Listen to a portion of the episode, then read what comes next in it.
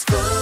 Il est 7h sur Radioscope. Voici le journal avec Greg Delsol. Bonjour Greg. Bonjour Guillaume, bonjour à tous. À la une, la réponse du gouvernement à la colère des personnels de l'éducation nationale. Ils étaient en grève hier. Ils étaient près de 80 000 à manifester en France, entre 2200 et 3000 euh, à Lyon. Hier, dans la foulée, le ministre de l'éducation nationale, Jean-Michel Blanquer, a promis 5 millions de masques FFP2 pour les enseignants en maternelle sur demande, mais aussi plus de 3000 remplaçants supplémentaires pour faire face à la crise sanitaire. Des contractuels et les candidats qui ont eu le concours, qui n'ont pas été recrutés euh, seront également mobilisés. Les évaluations de mi-CP qui devaient commencer la semaine prochaine seront-elles reportées à un délai qui reste à définir? Les épreuves de spécialité du bac prévues en mars, elles pourraient être reportées au mois de juin. Les syndicats disent attendre des actes concrets hein, pour la mise en œuvre de ces annonces.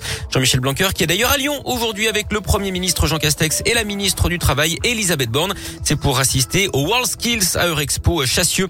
Nouveau rebondissement dans l'adoption déjà chaotique hein, du projet de loi sur le passe vaccinal au Parlement alors que que députés et sénateurs semblaient proches d'un accord en commission mixte paritaire. Un tweet a tout fait capoter. Celui du patron des sénateurs Les Républicains, Bruno Rotaillot, qui explique que la commission avait donné raison au Sénat dominé par la droite. Fureur hein, de la majorité qui parle d'une atteinte intolérable aux institutions puisque la commission se tient à huis clos.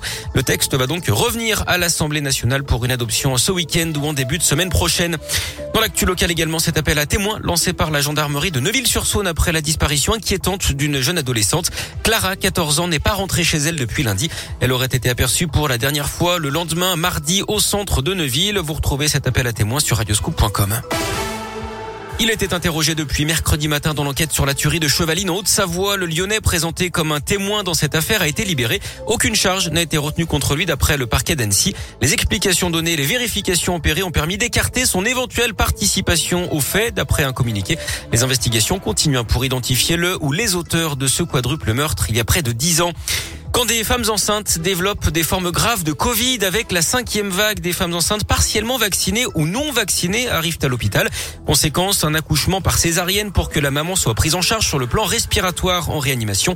Du coup, les bébés naissent prématurément et se retrouvent en néonatologie. Pour éviter ce genre de situation, la vaccination des femmes enceintes reste le meilleur moyen selon le docteur Nathalie Canu.